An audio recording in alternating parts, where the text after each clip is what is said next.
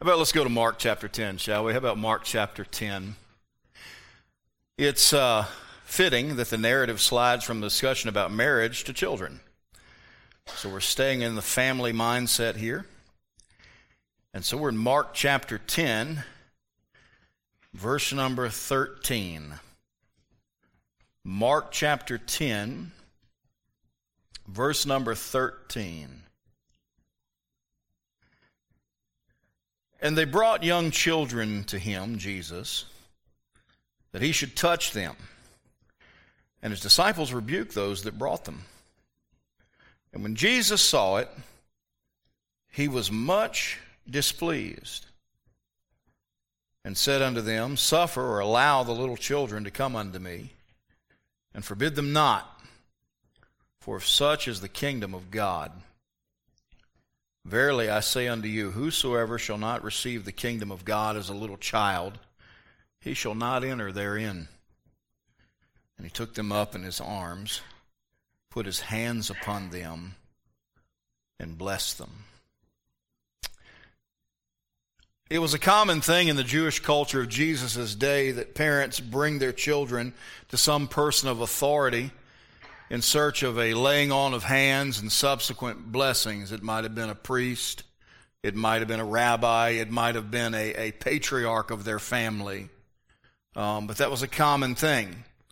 In fact, you go back to as early as Genesis 48. What did Joseph do as his dad grew older and nearer to death? He brought his two sons, Ephraim and Manasseh, to Jacob that he might lay his hands on them and bless them. By the way, that's a neat story. He put his hands backwards on them and bothered Joseph. He didn't like it at all. And Jacob, I don't even know if he completely knew what he was doing, but God knew what was going on there. But we'll get into that another time. I'm really kicking around the idea of that being one of our next series is the book of Genesis. We'll see what happens with that. I might have Brother Davies preach that series. Yes. And so what we have here is parents were bringing their children to Jesus, and the disciples were rebuking them. They were turning them away in a very harsh manner. In their defense... See, some commentators, some people think that the disciples didn't think that the children were important enough to merit Jesus' time. I'm going to give them the benefit of the doubt. I think that this was more a matter of they were trying to serve Jesus' interests. They knew how much this kind of thing tired him out. They knew how valuable his time was, and they were trying to help keep people away from him that he might do those things that were most impactful in the area, whether it was miracles or teaching or whatever. And these parents bringing their kids to him just wasn't fitting into that paradigm. But we're going to see they couldn't have been more wrong about their assessment of the situation. They were wrong to rebuke these folks. They were wrong to turn them away. The language of Mark 10 seems to indicate, because of what you see underlying the English, is one of two things were true. Either on this particular day, there was just this steady stream of parents bringing their kids to Jesus, and the disciples felt like they needed to step in and kind of squash this. But I think the more likely thing that's going on here is that this was a common occurrence that was getting more and more prevalent as Jesus' ministry broadened more and more. The more people knew about him, the more people heard him, the more people saw him, the more people brought their kids to him. I don't think it was just this day. I think that this was a regular occurrence, and the disciples were doing their best to step in and, if I can quote the great law enforcement officer, nip it in the bud.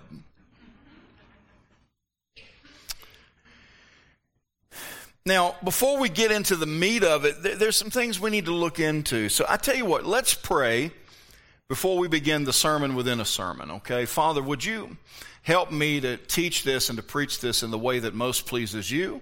Would you use me and help me, Father, and just may I just be completely yielded and moldable in your hands tonight. I want to rightly divide your word of truth. I take this very seriously, Father, as I should.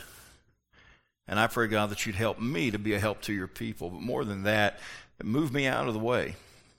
And may our focus be on your word and on the Christ of the word. And may he be lifted up tonight.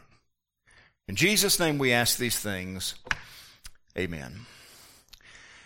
You know, you look at verse number 16, you get a pretty good picture of Jesus' heart for children. And he took them up in his arms and put his hands upon them and blessed them. You would understand that with Jesus, there's no such thing as a hollow blessing. Theoretically, I could lay my hands on some kid and say, "Oh, Lord, I just pray that you bless them." And I'm just barely thinking about it. I just kind of rattling off the word. Jesus didn't do that. I'm not saying I would either, but Jesus didn't do that. If Jesus blessed you, you're blessed indeed. But I want you to notice something. He didn't just lay his hands on them. He took them up in his arms. Don't miss that.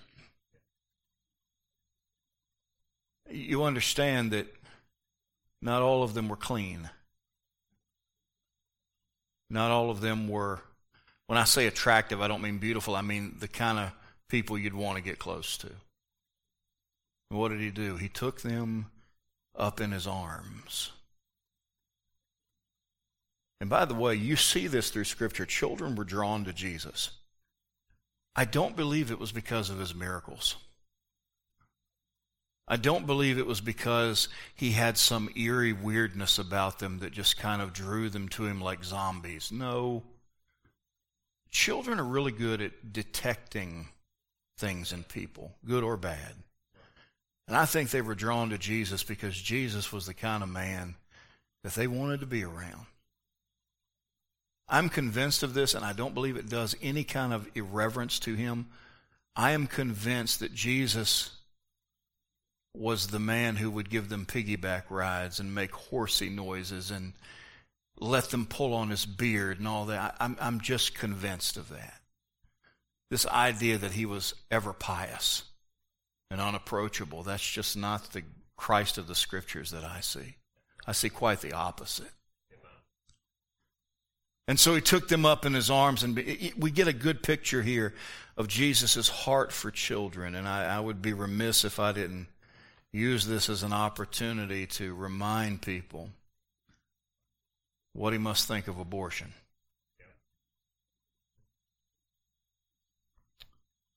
It also gives us some insight into what Jesus would think and feel, not only to those who would harm children, obviously we know he's against that, but those who would keep them from him.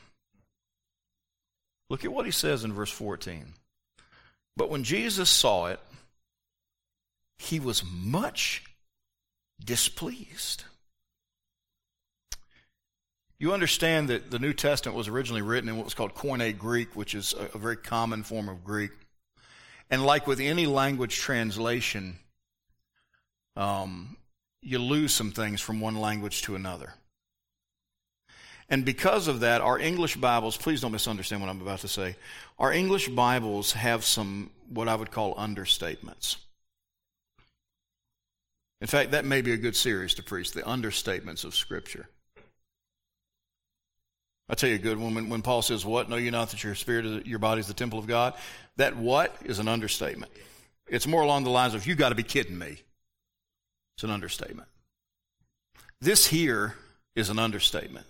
When it says that Jesus was much displeased, it has the idea of anger and indignance. He was indignant at them. He was angry at them. He was mad, ticked off, completely under control, angry for the right reasons, but angry. Why? Because they were keeping children from him.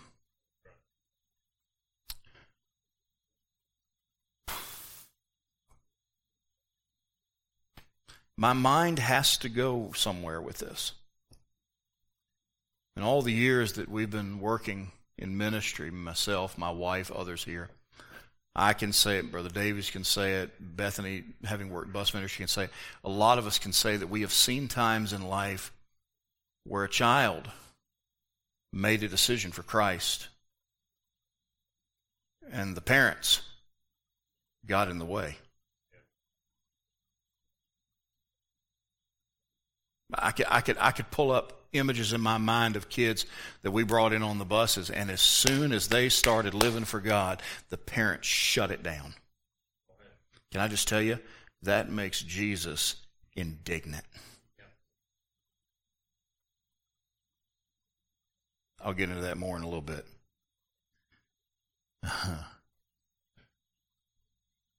But the most important truth that we see here involves the matter of faith, and specifically a childlike faith. And I've got to be very careful to make sure we understand childlike versus childish. There's a big difference between being childlike and childish. What do we think of when we hear the term childish? Whiny, always want their way, selfish, easily offended, immature. Are there such things as childish adults?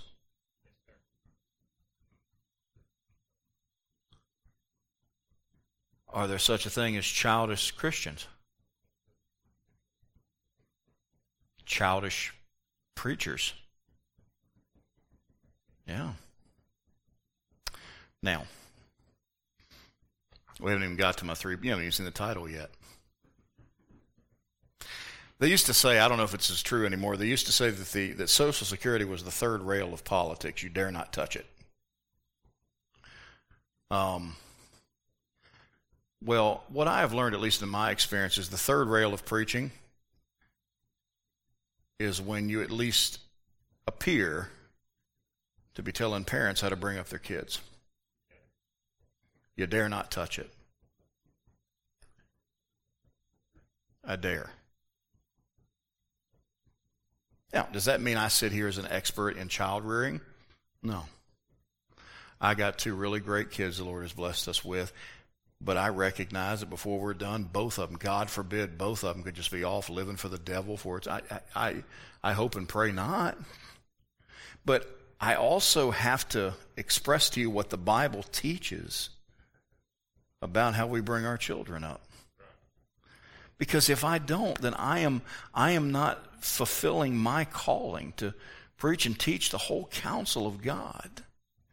And so there's a couple of tough questions that we have to ask ourselves as parents before we even get into the meat of the message. Here's the first one. Verse number 13. And they brought young children to him that he should touch them. And his disciples rebuked those that brought them. Question number one, parents. What are we doing to bring our child to Jesus? To actively bring. It didn't say that they pointed them in the direction and hoped they wandered to him. Bring them to him. Well, preacher, I wouldn't know how to do that. Well, it's the same way you bring them to anything else. Now, I'm going to list off some things, and I'm not saying they're wrong.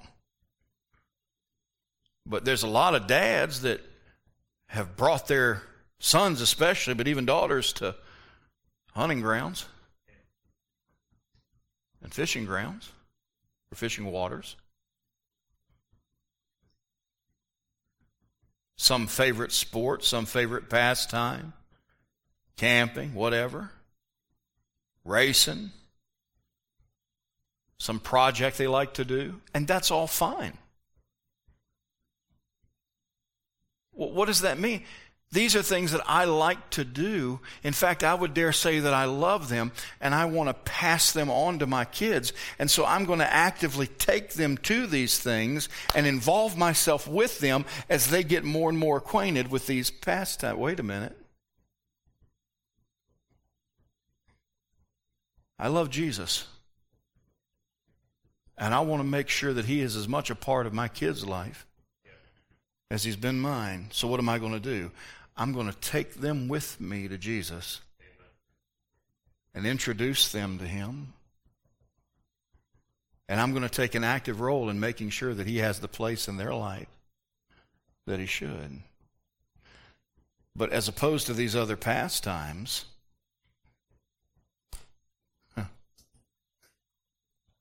many of us just kind of point them in the direction of Jesus and hope something sticks.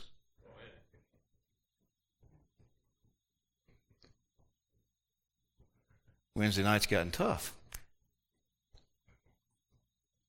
Do you know why some parents don't effectively bring their child to Jesus?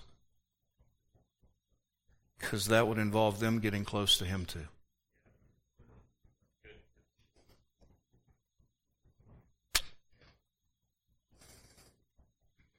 Now, I'm not trying to beat on Santa, but many of us wouldn't think another thing about taking our kids to Santa and sitting him on that strange lap and then stepping back and looking and taking pictures and smiling, but we don't put nearly that effort into taking them to Jesus. And of the two, there's only one that I'm convinced is real.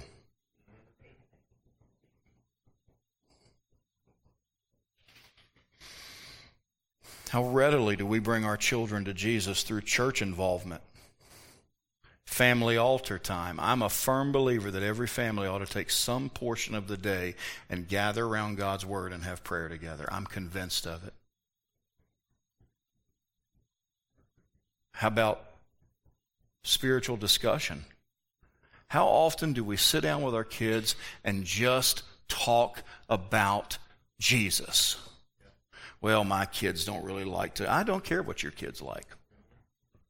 Your kids don't know what to like yet. Your kids don't like green beans either, but you make them eat them. Or you should.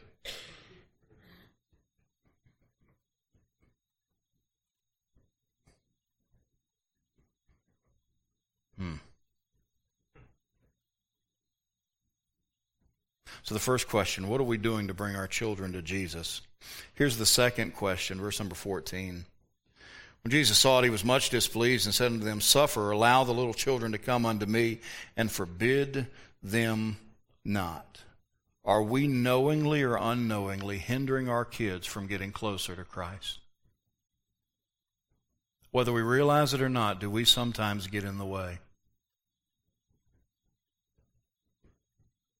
How do we do that? Sometimes it's by occupying their time otherwise. And maybe we don't even realize we're doing it. But we get so busy doing other things that may be good things that we fail to do the best things. Discouraging decisions. Kid comes home from Sunday school or whatever, and I think God may be calling me to be a missionary. Okay. It could be emotional. It could be the random thinking of a kid that's just soft-hearted and ready to do whatever God wants. Or God could be calling them. And we won't know which one it is for a while. So what do? You never discourage a child from making a decision to get closer to Jesus. Never. If it's not of God, it'll fade. But don't you dare get in the way. God has been known to move obstacles.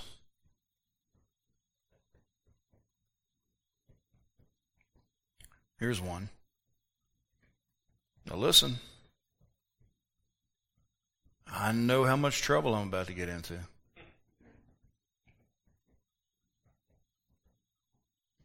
Sometimes we're overprotective.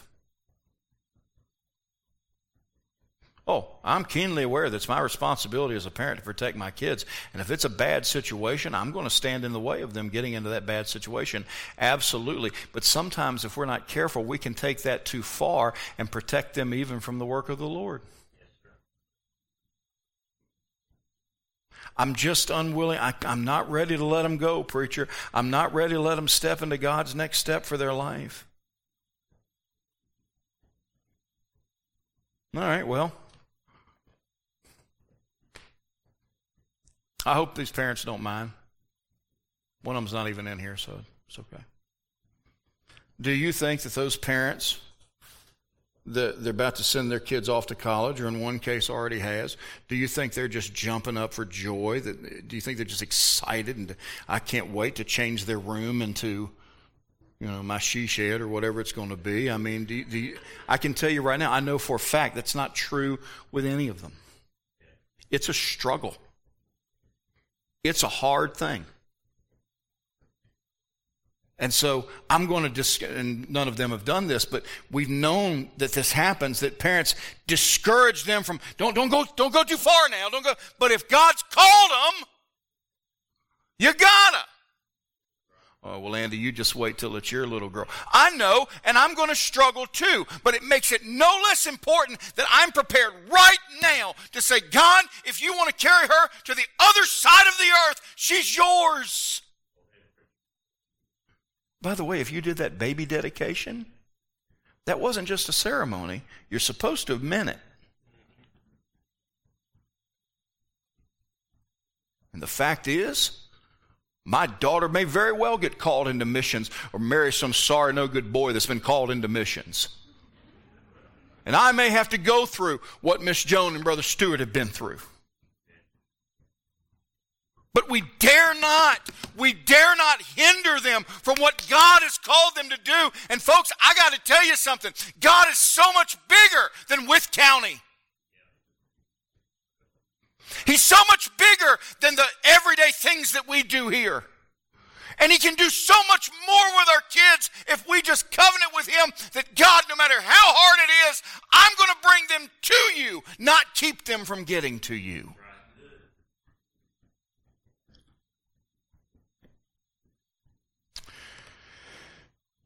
So having said all that, I want you to look at verse 15.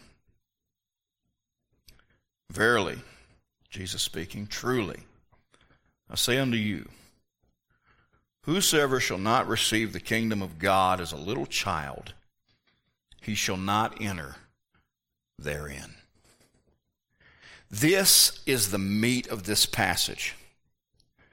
Jesus makes it clear that his kingdom can only be reached through a childlike faith. And it would stand to reason that if you get saved by a childlike faith, then you grow and are able to serve him by maintaining that childlike faith. Would that be a reasonable conclusion?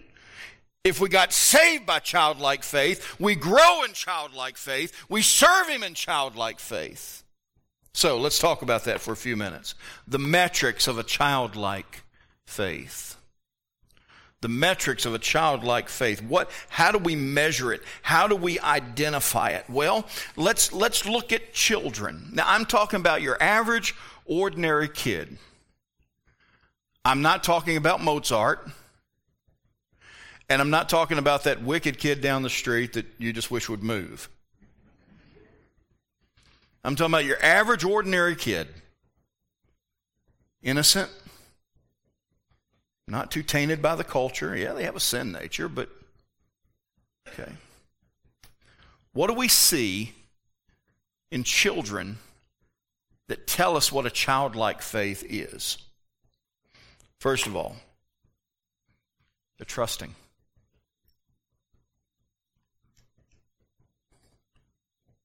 Oh, not kids today. They're cynical. They're only cynical because we let them be exposed to the things in the culture that makes them that way.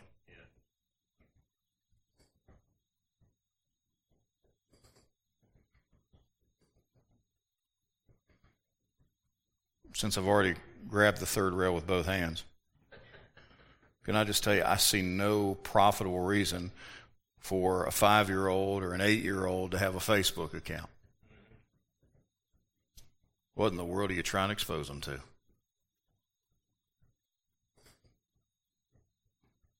They're trusting. You know, if you're like me, too often we need to have all the answers. We've got to understand all that God is doing before we're going to take that step of faith. We've got to get it all. We've got to understand it all. It's got to all line up in my logic. It's got to all be exactly as I think it's supposed to be. It's got to line up and click in, and the matrix becomes clear. That's not how God works.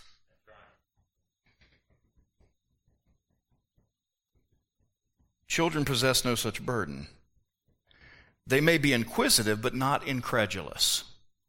They might ask questions, and that's good. But they just trust.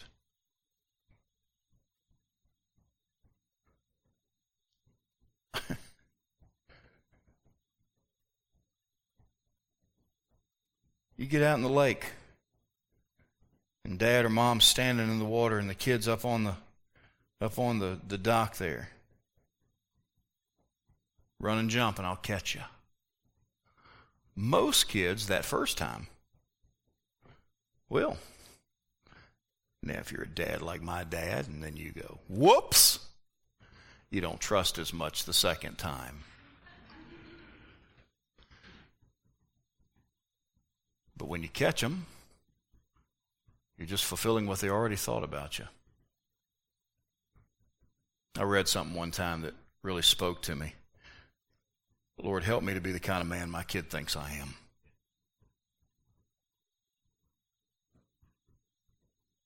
They trust you. And you know, when you're trusting like that, some would even say gullible. I don't think it goes to that level, but can I tell you, when it comes to God, you can be gullible. You can trust anything He says. He's never going to lead you astray. But when you're trusting like that, this results in much more joy when you can just trust that God has your best interests at heart instead of always questioning Him. When somebody always has to have all the answers and everything has to line up, can I just tell you, that's a miserable way to live, because you're not always going to have the answers. And if you have to have the answers in order to be happy, guess what? You're not going to be happy. Warren Wiersbe said something. It wasn't even highlighted. I was just reading through this section to see what he had to say about it. And for some reason, this quote just jumped out at me, and it's something I'm going to use frequently from here on out. A child enjoys much, but can explain very little.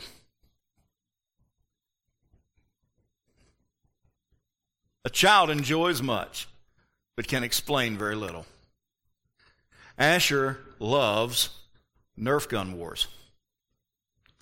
Loves them. He loves ambushing people.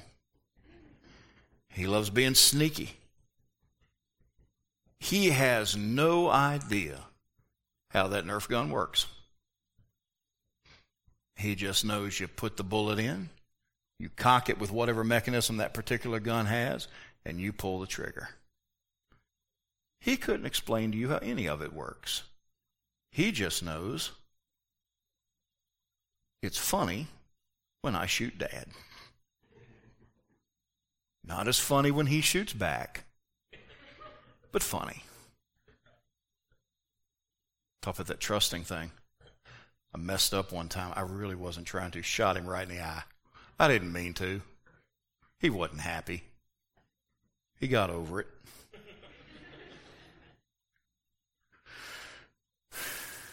He enjoys it a lot, but he can't explain any of it. Can I tell you, I can't explain most of what God's doing in my life, but I'm learning to enjoy it.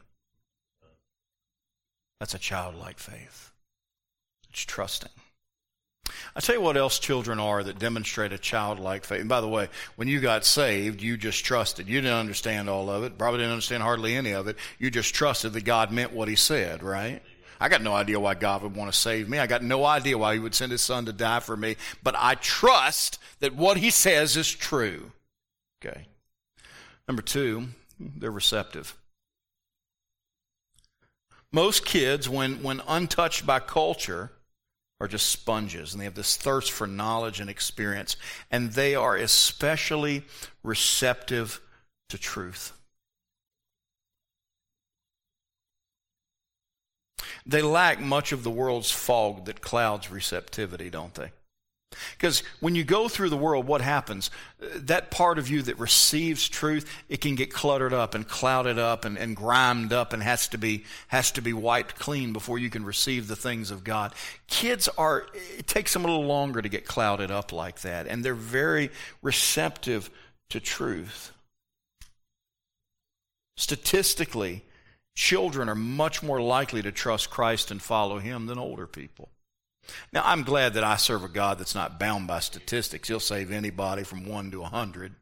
I'm grateful for that. But statistically, kids are much quicker to receive truth.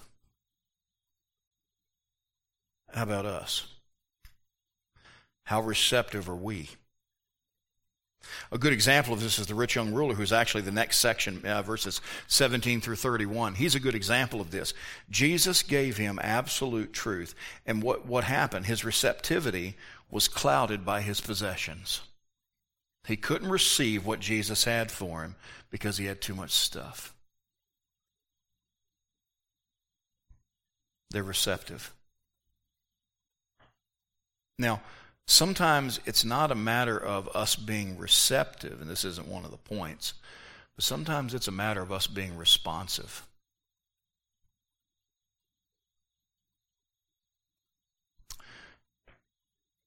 The invitation is a man-made thing. I don't always do it, probably won't do it tonight.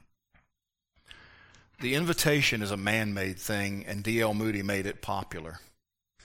You don't have to have an invitation in order to be a church that God smiles upon. But it is a very useful thing in a lot of cases. It gives people an opportunity to respond to the truth that's been given to them. And many of us have made great decisions, even salvation decisions, kneeling at the steps or the platform that we call the altar, and all that is, it just means symbolically we're offering up ourselves. At the altar, we've made great decisions, and thank God for that. But how many services have come and gone in which we've been sitting in pews, these are just like them, and God's truth has come upon us, and we hear it, and we know it's true, and we know it's meant for us, and we just can't find it in us to respond. Do you have to come to an altar to do business with God? You do not, unless He tells you to. Well, I can talk to God right here in my pew or at home on my couch. You absolutely can. But if in a given service God says, I want you at that altar, you better go. Because the more we don't respond, the harder it is to respond in the future.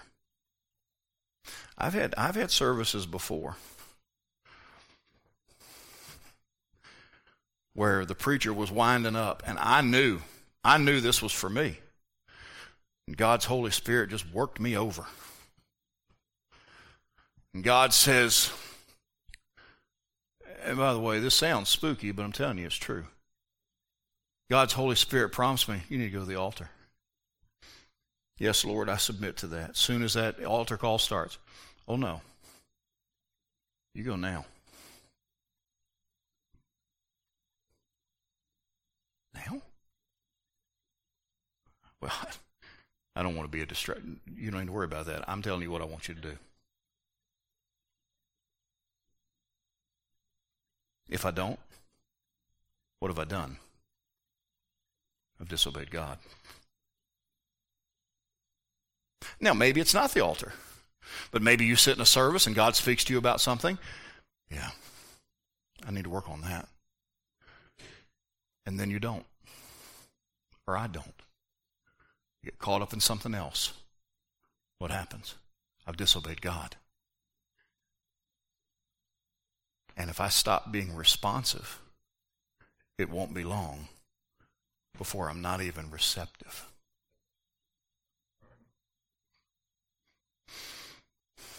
It's a frequent thing for Asher to tell my wife he wants to come to the altar.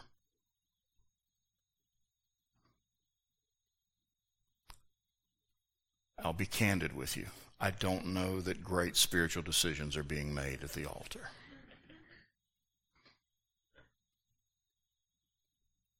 Why do we bring him up there? I'm not getting in the way of him being receptive. When we were at the youth conference, in a particular service, he looks at his mom, he says, I want to go to the altar. I needed to go to the altar. So I said, son, do you want to go to the altar with Dad? Okay. So we go walking down to the altar, and we're about to have this beautiful father-son moment. And I'll not say which one it was, but one of the other girls went to the altar too. And none of them are named Sally, so we'll use Sally.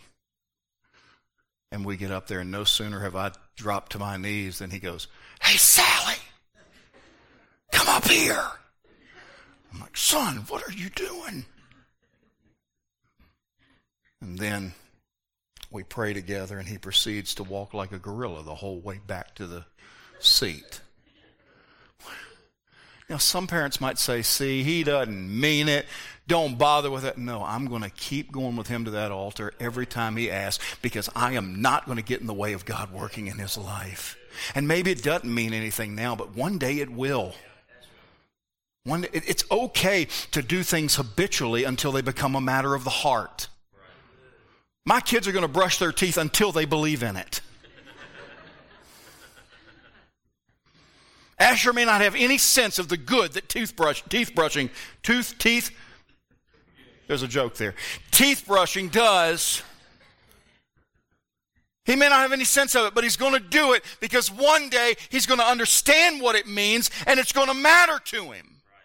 He may not understand what going to the altar is, but one day he will. And it's going to matter to him. They're receptive. They're trusting. What else is childlike faith?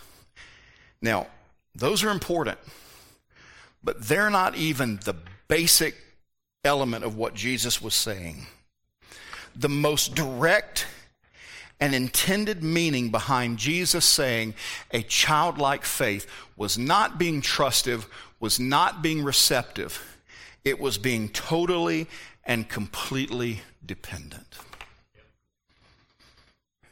What he meant more than anything else is, "Except whosoever shall not receive the kingdom of God as a little child." What is he saying? Whosoever shall not receive the kingdom in complete and total dependence,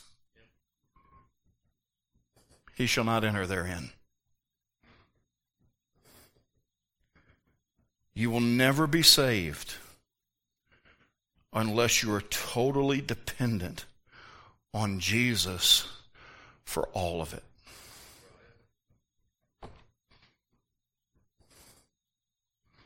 Now, we've had messages like this before regarding assurance of salvation and how to be saved and all of that. Hear me, hear me, hear me. Almost without exception, people that battle in the matter of their assurance, it's more about them than it is about Jesus. Did I do it right? Did I say it right? Did I really mean it? Did I have enough faith? Listen, listen, listen. All you had to have was that much faith, but put it in the right object.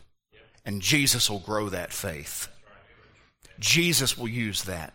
I am not saved because of anything that I did. I am not saved because I believed enough, or I said the right prayer, or I did it the right way, or I really, really meant it. I am saved because I took what I had and said, "Jesus, it's all on you. If I don't make it, it's because you didn't get me there. I am completely and totally dependent on you."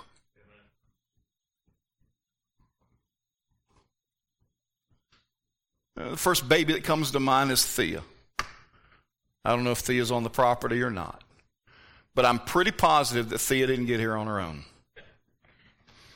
Now, maybe she could have walked all the way down here, but I doubt y'all would let her. I don't think that Thea gave any thought to whether or not she could remember how to get to church. Would she be wearing the right thing? Would she be appropriately prepared for the experience?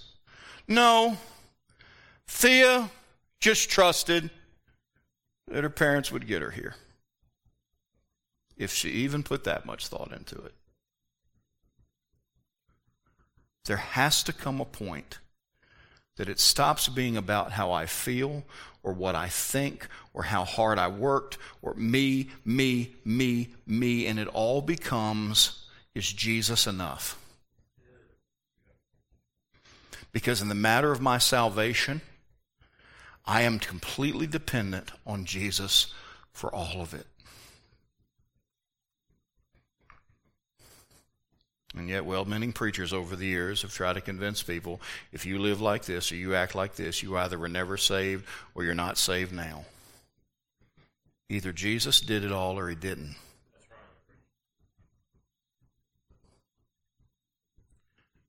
Completely dependent on him. By the way, not only will you not be saved, you won't effectively serve him if you're not totally dependent on him for everything.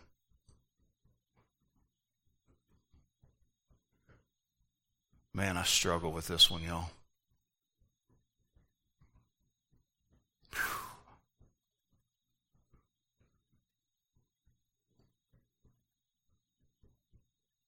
How transparent to be.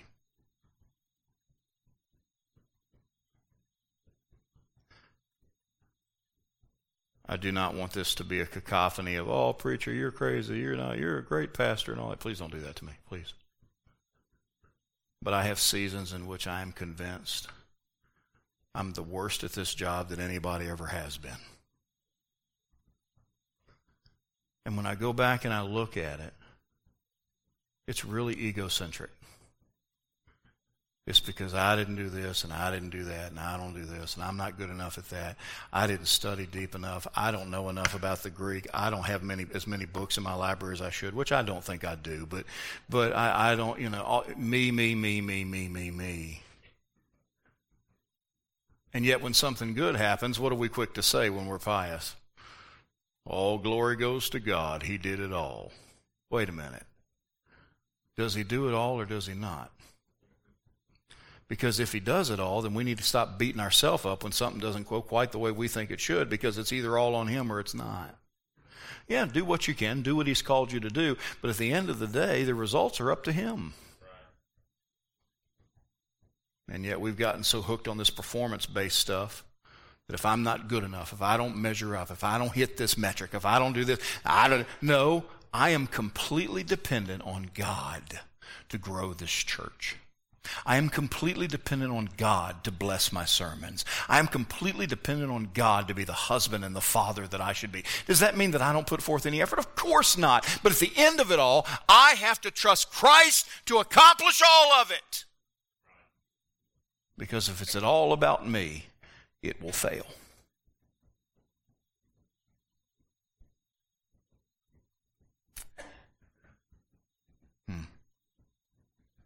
Verily I say unto you, whosoever shall not receive the kingdom as a little child, as a trusting, receptive, dependent little child, he shall not enter therein. When I cross over into heaven, here's what I'll be able to say. I heard the word, I believed it, and Jesus did it all.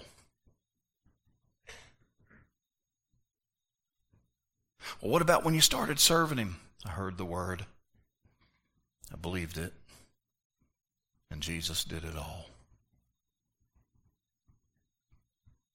I see the Family Life Center got built. How did it happen? I heard the word. I believed it. Jesus did it all. Granite Christian Academy just hit 200 students.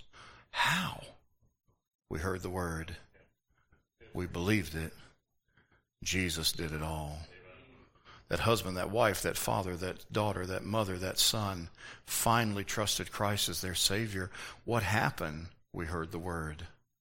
We believed it. Jesus did it all. And then they heard the word. They believed it. And Jesus did it all. That need we've been praying about, man, I tell you, that job situation, that health need, that marriage that was, what happened? We heard the word. We believed it. And Jesus did it all. It fits everywhere.